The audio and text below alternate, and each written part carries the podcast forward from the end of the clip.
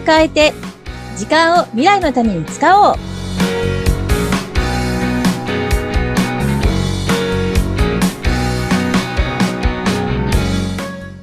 こんにちは。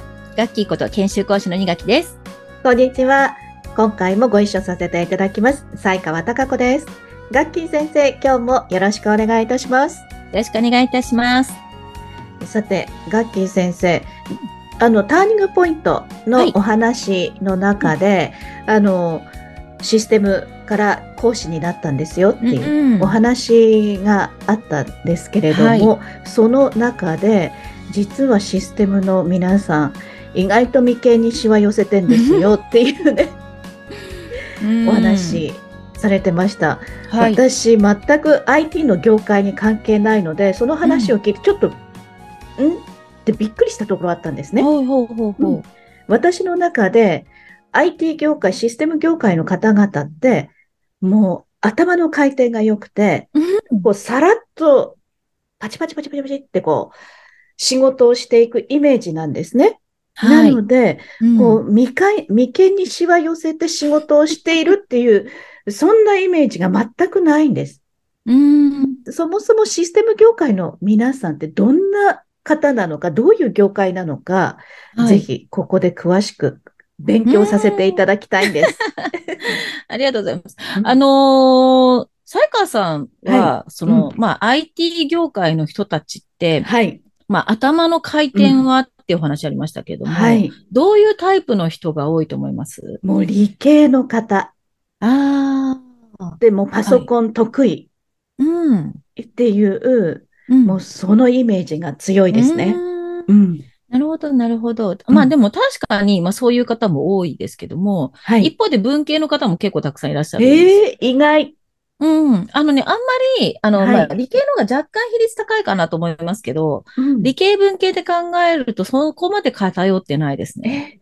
ええうん。そうなんです。びっくりですね。そうそうそうそう。んで、ただですね、あの、はい傾向として、まあ、うん。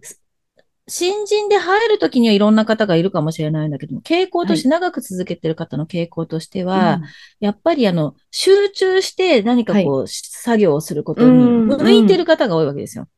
うん。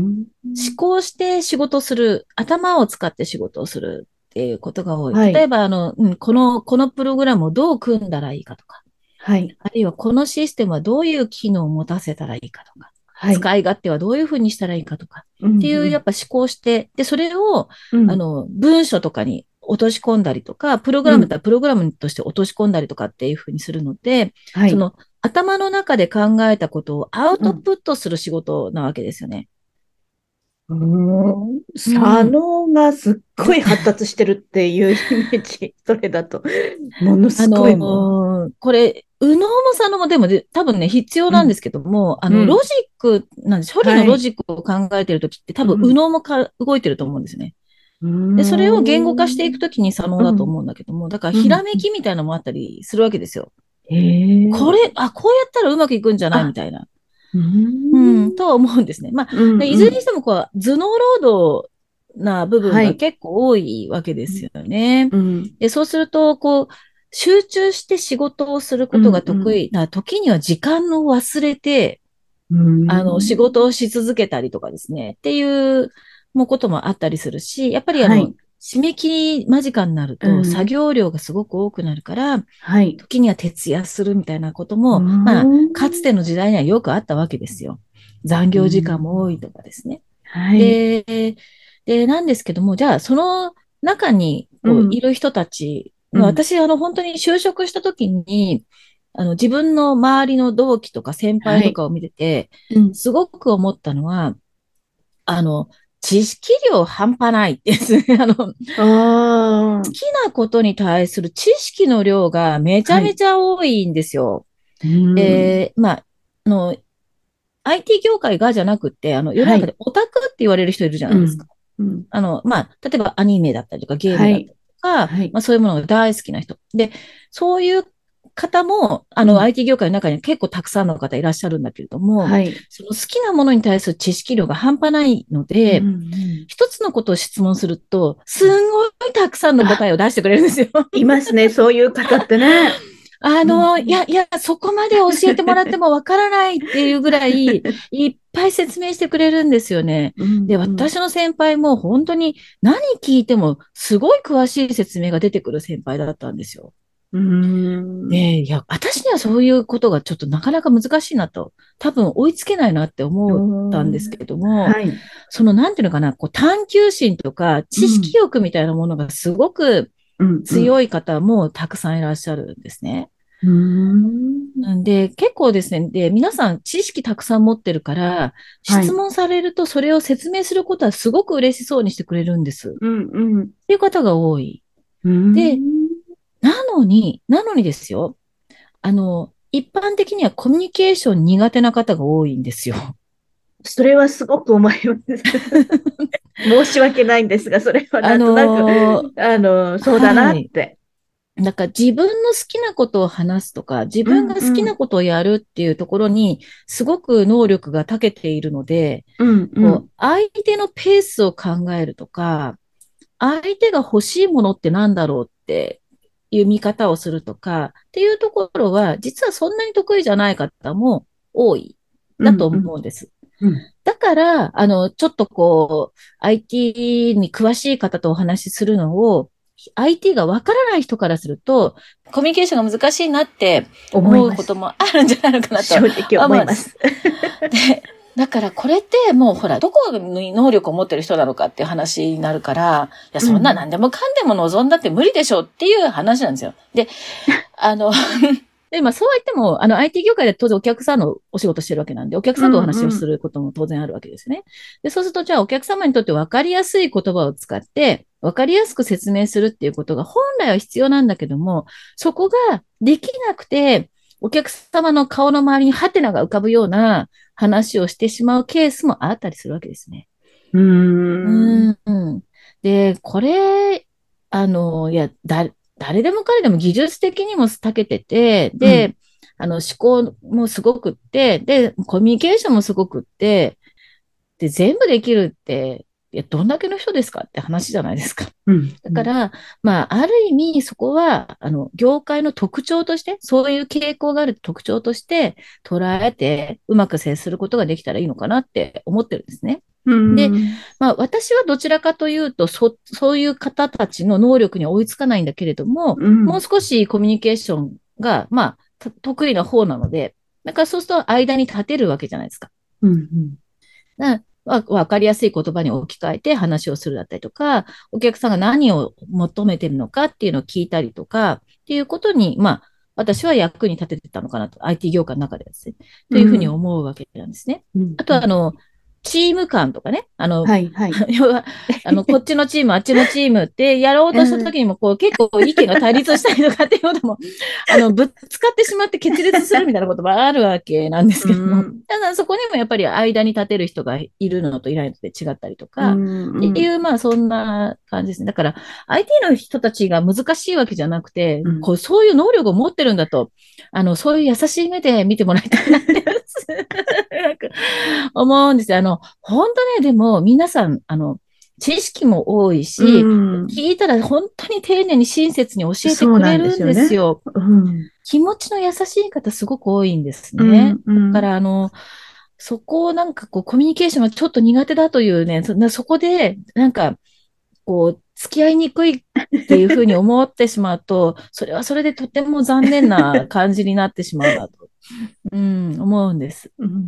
で、昔、私がね、若かった頃っていうのは、よりその傾向が強かった。IT 業界に入ってくる人自体がそもそも、そういうコンピューターとかに興味を持ってる人が入る業界だったんで、でね。うん、なんですけども、今ってもっともっとちょっと裾野が広がっているので、うん、うん、だ文系の人も多いのもそうだし、あの、必ずしも、その、それこそ技術的に素晴らしい能力とは限らない人たちも、IT 業界の中にたくさん今はいるんですね。昔よりはね、あの、うん、コミュニケーション取りやすい方も増えたんじゃないかなって思います。うん。うん、そうそう。なんかお話伺ってて、でも、あの、IT の方って意外とこうコミュニケーション取るの難しいなって私も思ってましたけれども、うん、それって作業がこう集中して黙って、頭脳的な作業でこうやってるからなんだなっていうことを私はこう理解しましたね、なんか。うん。うん。うん。うん。本当ね、本当にでもね、あの、これ笑い話なんですけど、うん、あの、実際に仕事しているときにね、はい。あの、今、今でこそリモートワークとかありますけど、まあ、はい、昔はみんな会社に出社して作業してたわけですよね。うん、で、その、同じチームで隣の席の人が、用事があるときに話しかけないでチャットしてくるって人がいたんですよ。はい。で、は？っ てこすぐ横にいいんですよ。ちょっと一言こう声かければいいじゃんって、私は思ってたんだけども、うんうん、その人からすると、こう中断したくない。作業中断したくない。うんうんうん、お互いその方がいいと思ってる。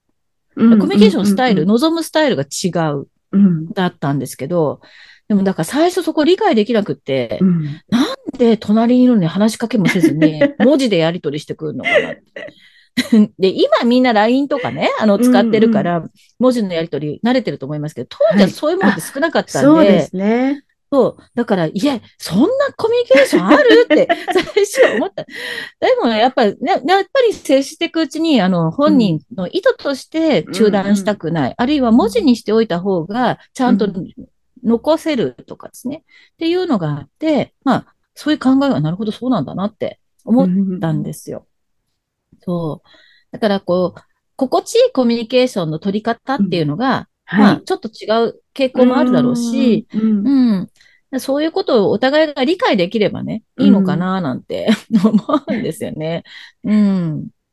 今回のお話伺って、私より理解できたなって思うことが、やはり、あの、周りの IT の業界の方々って、いや、社内会話が一切ないよって、よくおっしゃるんですね。シーンとしてますよ。そうそう、うんうん、シーンとしてるんだよ。